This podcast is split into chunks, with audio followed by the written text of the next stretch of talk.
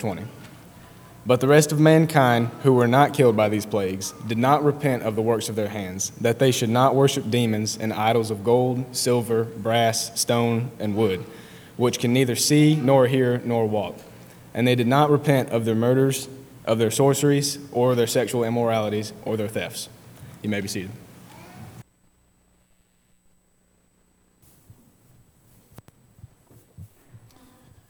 And once again, we want to say to you, so thankful for your attendance today. We say welcome to all of our guests. Uh, if you are a guest, you may have uh, noticed the uh, attendance card inside your packet. Uh, please pass those to the inside aisle. Pick, be picked up at this time. By the way, we have one of those young men who's a brand new Christian. Very, very proud of that young man. Appreciate him so very much. I keep on changing. As we go through this study on the book of Revelation, I keep on saying, well, that chapter was the most difficult chapter of all.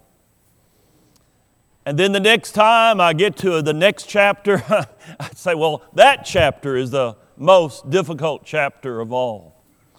Chapter 9, it's a doozy, it's hard. But it's a chapter that we need to hear. In fact, this chapter could possibly be the most important chapter in the book of Revelation that you will hear during this series.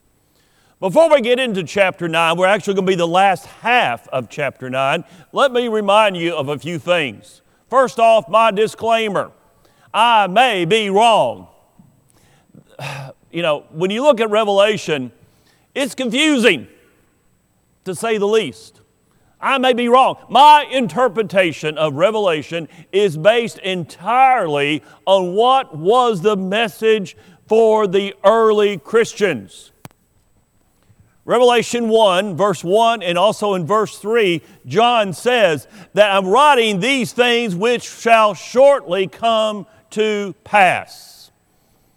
Not a thousand years down the road, not 2,000 years down the road. It will shortly come to pass. But also, I believe we can apply that message to our lives today. In chapter 4, we saw the great throne room of God. we saw the glory, the majesty, of God Himself. And then we've got chapter 5, we've got a scroll. Who is worthy to open it?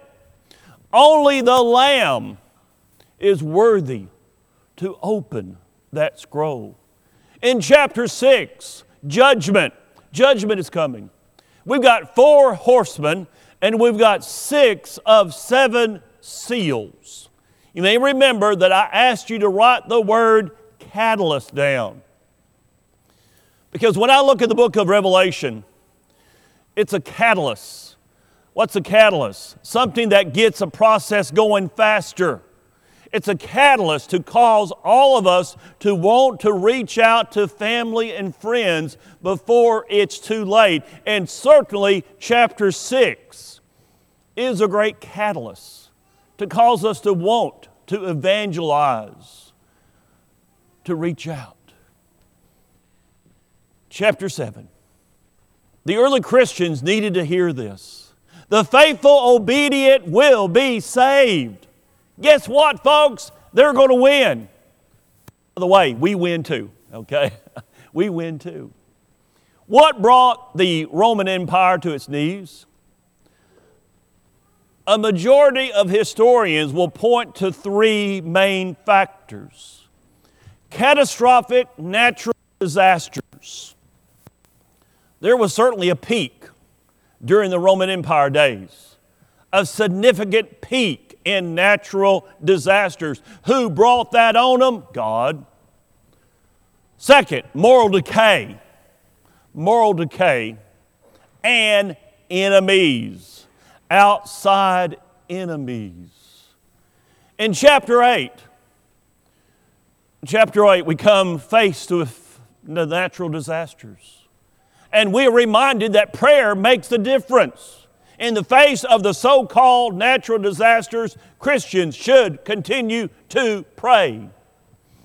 And then in chapter 9, last week we looked at moral decay and how moral decay was like locusts that would come in and slowly but surely eat away and take away the fiber of a nation. Here in the last half of chapter 9, we're going to meet up with enemies. But before we do that, we have a short story. It happened eight years ago. A woman came up missing in the country of Iceland.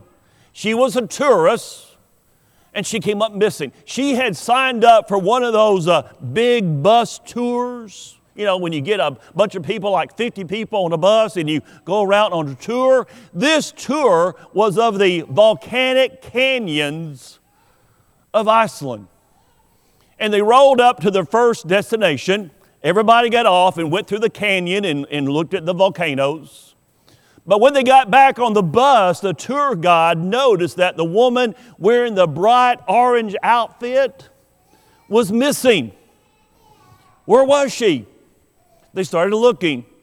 Folks on the bus got off and started looking for her. After about an hour of not finding her, they alerted the authorities. The police came in, had search dogs and all of that, and, and they started looking. Couldn't find her. Ten hours later, they found her. Guess where she was? She was on the bus all the time. What happened? Well, this woman was from Italy. All she spoke was Italian and just a little bit of English. She had got off the bus to go with the group and she had actually fallen down and got dirty. She had in her backpack uh, uh, some blue jeans and a shirt. She decided to kind of get off by herself behind some trees. And what did she do? She changed her clothes and then proceeded to get back on the bus.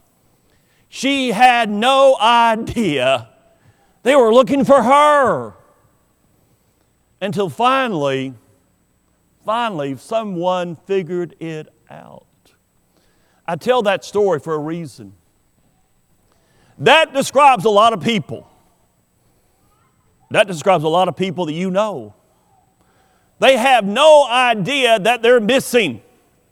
They have no idea that they're lost and in need of a Savior.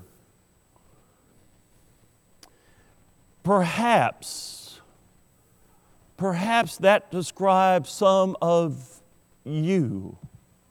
You're in the church, or like in our story, you're on the bus, so to speak, and you do good things like joining the search party, but friends, you're lost. You're outside of God's protection. You don't know that you are the one that needs to be found you don't know that you are the one who needs to repent. The early Christians, they needed to hear this, and so do we today. So, what happens to people like that? What happens to people who don't realize their need and turn to Christ to save them?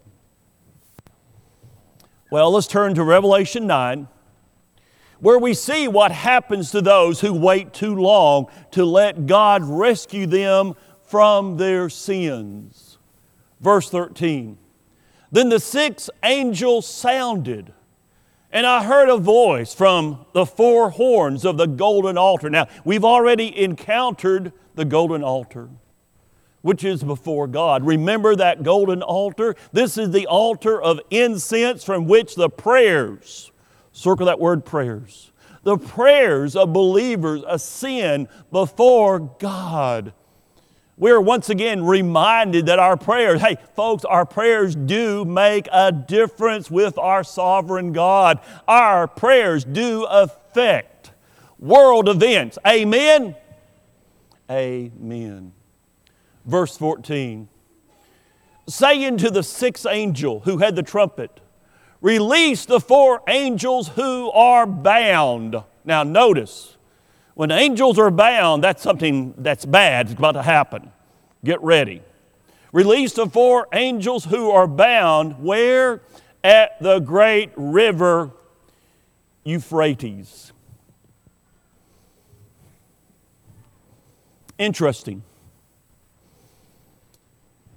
The Euphrates River is a very important river in world history and geography. It was the eastern edge of the Roman Empire during the New Testament time period. And also, it guarded the main trade route to India, gemstones, and to China, spices that was so needed by the Roman Empire. Verse 15. So the four angels who had been prepared, hey, notice, this is not happening willy nilly. God is in control, who had been prepared for the hour, the day, the month, and year. God is in control. Were released to kill a third of mankind. Now, when you see a third of mankind, what does that tell you? This is not a scene of hell. This is not eternal punishment in eternity. This is limited. This is what's happening, will happen to the Roman Empire. It's limited. It's not going to happen globally. It's not going to happen for all of mankind. We're not talking eternity here. We're talking just Roman Empire. Now, the number of the army of the horsemen, I'm going to come back to that in just a moment. The number of the army of the horsemen were 200 million. I heard the number of them.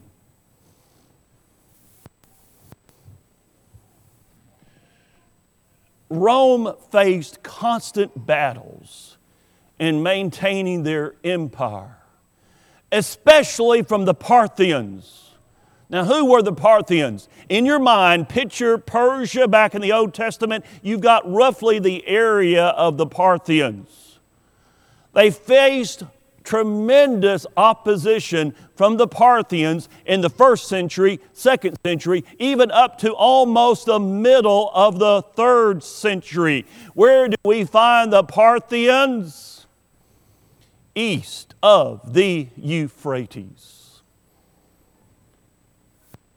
How could the Parthians keep on defeating Rome? Because they beat, they actually beat Rome many, many, many times. One way.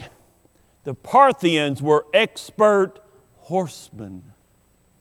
They were expert horsemen. Now, Rome had their cavalry, yes, but their cavalry was nothing like the Parthians. The Parthians knew how to use cavalry. They knew how to use horses. And because of that, they kept on defeating Rome. Rome didn't like that. Rome got whooped, as the old country boy would say, more times than not. Rome loved to talk about their Pax Romana, the peace of Rome in reality, it wasn't very peaceful in the Roman Empire. The enemies, along with the catastrophic natural disasters we've already talked about in chapter 8 and the moral decay, the first part of chapter 9, this all spells doom for Rome. These should have been signs to people. This past week, I, I stumbled upon, I've been reading as much as I can, I stumbled upon a, a, a writing of a historian. Actually, he was a Parthian. Here's what he said. He got it almost right. He said, considering all the things that were happening against Rome, you would think that they would get the message that the gods were not happy.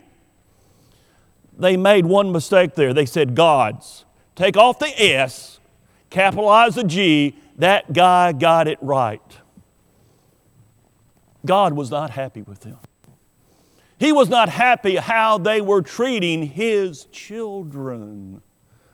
at all. 200 million. That's a blown up number to represent the vast number of enemy troops Rome eventually faced. There were very few years for Rome to go without a challenge from an enemy. Verse 17.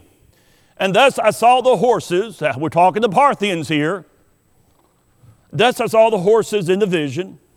Those who sat on them had breastplates of fiery red. The Parthians knew how to prepare for battle hyacinth blue, sulfur yellow. The heads of the horses, yes, the horses even had their own armor, they had their own protection. The heads of the horses were like the heads of lions, and out of their mouths came fire and smoke and brimstone. Now, yeah, the vision is deadly for a purpose. Hey, Christians, you need to try to reach out to your friends and family because they're doomed if they don't obey. By these three plagues, a third of mankind was killed by the fire and the smoke and the brimstone which came out of their mouths.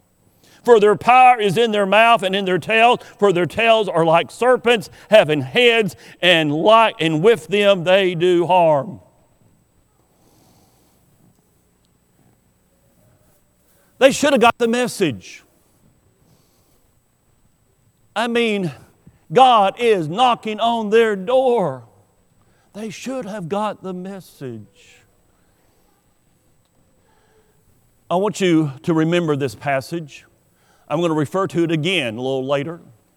2 Corinthians chapter 6 verse 2 for he says in an acceptable time I have heard you and in the day of salvation I have helped you behold now is the accepted time now. Behold, now is the day of salvation. Remember this passage because it's going to make sense in just a few moments. Right now is your time to come to Jesus. Those of you who are watching on Facebook, right now is your time to come to Jesus because there is coming a day when you will not want to. There's coming a day when nothing will persuade you, not even the threat of death. A day will come when people you love will refuse to repent. Maybe even you. Folks will refuse to turn from their sins and they will refuse to turn to Jesus, who alone, only Jesus, can save them from their sins. The early Christians, they needed to hear this, and so do we today. Note the warning now in verse 20. But the rest of mankind, those who did not die from the natural disasters, those who survived the moral decay and the enemies. The rest of mankind who were not killed by these plagues did not repent. They did not repent of the works of their hands, that they should not worship demons and idols of gold, silver, brass, stone, and wood, which can neither see, nor hear, nor walk. And they, what? Did not repent Circle that. Did not repent of their murders or their sorceries or their sexual immorality or their thefts. You recognize one of these? We haven't seen those in a while, have we? Those old phone booths. Funny story happened. It was told by a operator, a phone operator in a very small town. A man had got into one of these phone booths, had closed the door. He was making a long distance phone call, a business call. This operator interrupted, said, 50 cents, please. You need to put in 50 more cents. The man refused. I've already given you some money. I don't want to give you any more money. Just hush. And he kept on talking. The operator said, 50 cents, please. He kept on talking and talking until he finished his phone call and hung up. A few minutes later, that same operator got a call from that guy. He put in a dime, dialed operator. The guy said, I give up, I give up. I'll give you your 50 cents. Just open the door. He thought that she had control over the door. In actuality, it was jammed. She said, Well, it's not going to be just 50 cents. You went way over. It's going to be a dollar and 50 cents. Okay, I'll pay it. So he puts it in, you know. And she says, All you need to do is just kick the door, it'll open. Now, why do I tell that story? That's what usually happens when people are trapped. They change their tone of voice and ask for help. Now, that's true for most people, but not all. There is coming a day when folks you know will become content to remain trapped in their sins. Their hearts will be so hard they will refuse to cry out for help. Maybe that will be you. In 1985, 56, 56 fans that were sitting watching a soccer game, they call it football over there, in England died from a fire. None of the 56 should have died. Because when the fire broke out, it broke out in a press box and quickly spread. The fire alarms went off. Ushers were begging people to leave the stands and to exit through the proper doors. So, why did the 56 die? Because they refused to stop watching the game on the field. And they died in the fire. Here's the point when the fires of judgment are upon us, for some, we are less likely to change not more likely. For some, we're less likely to repent. For some, we're less likely to turn from our sin and take the escape that God has provided through Jesus Christ. So please, please, don't wait until then. Instead, repent today before it's too late. One of the most difficult funerals I ever was called to officiate was a, funeral of a young man. I had been studying with him for, for several months. I knew he was close. He kept on telling me, Michael, I'm going to, I'm going to become a Christian. Don't worry, you know, hey, I'll do it when I want, when I'm ready. I'll do it. Hey, I'm, I'm, I'm, I'm almost ready. I'm almost ready. A drunk driver hit him. He died instantly at the scene. What could I say at his funeral? Think about that. What could I say at his funeral? Repent today before it is too late. Turn to Jesus today before you no longer want to turn to Him.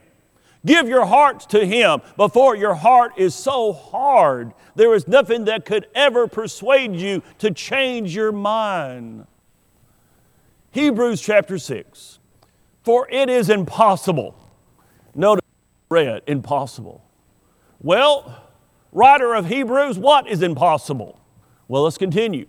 For those who were once enlightened and have tasted the heavenly gift, have become partakers of the Holy Spirit,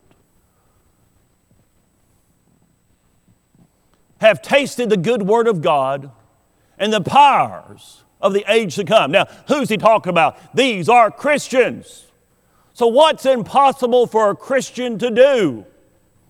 Verse 6 If they shall fall away, it's impossible to renew them again to repentance, since they crucify again for themselves the Son of God and put him to an open shame. What's the writer saying? There's a point out there. There's a point of no return when you just stop listening. When God's Word stops having any impact on your heart. The point of no return is unseen by mankind. But I promise it's there. For that young man I was studying with, he crossed his point of no return. He died before he could become a Christian. The point of no return, you can't see it, but it's there. Don't take the risk because the outcome is too terrible. It's too terrible to live all eternity apart from God. Right now, God is calling you to worship Him with your life. It's a beautiful song. It's contained in the pages of Genesis all the way through Revelation. It's a beautiful song inviting all to become a part of its beauty. Please respond today before the only thing, the only thing you hear in your heart is nothingness. The early Christians, they desperately needed to hear this. This is another catalyst chapter. This is another chapter to cause them to want to reach out to their family and friends before it was too late. And it's a message that you and I need to hear today. Now, there's an old fictional story, let me emphasize the word fictional, that describes Satan in a meeting with all his demons.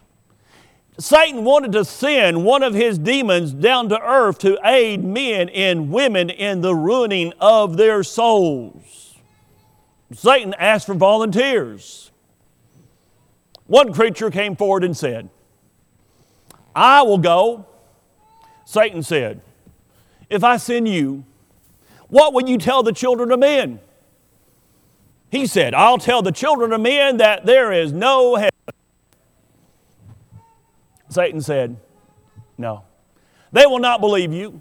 For there's a bit of heaven in every human heart. In the end, everyone knows that right and good must have the victory. You may not go.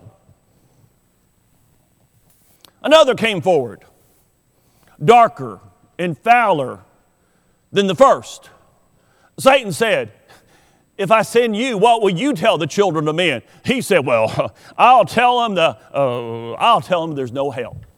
I'll tell them there's no hell.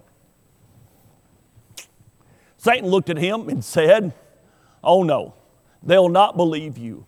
For in every human heart, there's a thing called an inner voice which testifies to the truth. That not only will good be triumphant, but that evil will be defeated. You may not go. Finally, one last creature came forward, this one from the darkest place of all. Satan said to him, And if I send you, what will you say to men and women to aid them in the destruction of their souls? He thought about it for a while. He said, Huh, I'll tell you what I'll tell them. I'll tell them there's no hurry. You got plenty of time to respond. There's no hurry. Satan laughed with glee. Go quickly and ruin their souls. You get the point? We have no promise of tomorrow. In fact, we have no promise of the next hour, even the next minute.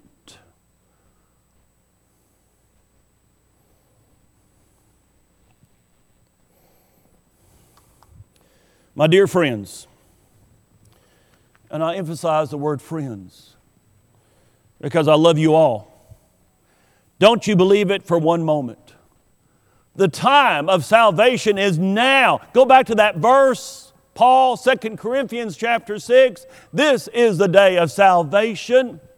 For the longer you put off turning to Christ, the harder it is to do so. I can promise you that. Because every time you want to get up and come down forward, Satan is pulling on your coat tail, holding you back. You don't need to go, you got plenty of time. Don't need to do it now. Don't believe it. Please, don't believe it.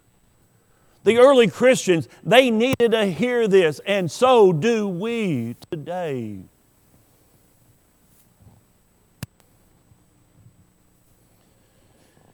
The Bible says, Today, if you will hear his voice, do not harden your hearts as in the rebellion. Don't harden your hearts.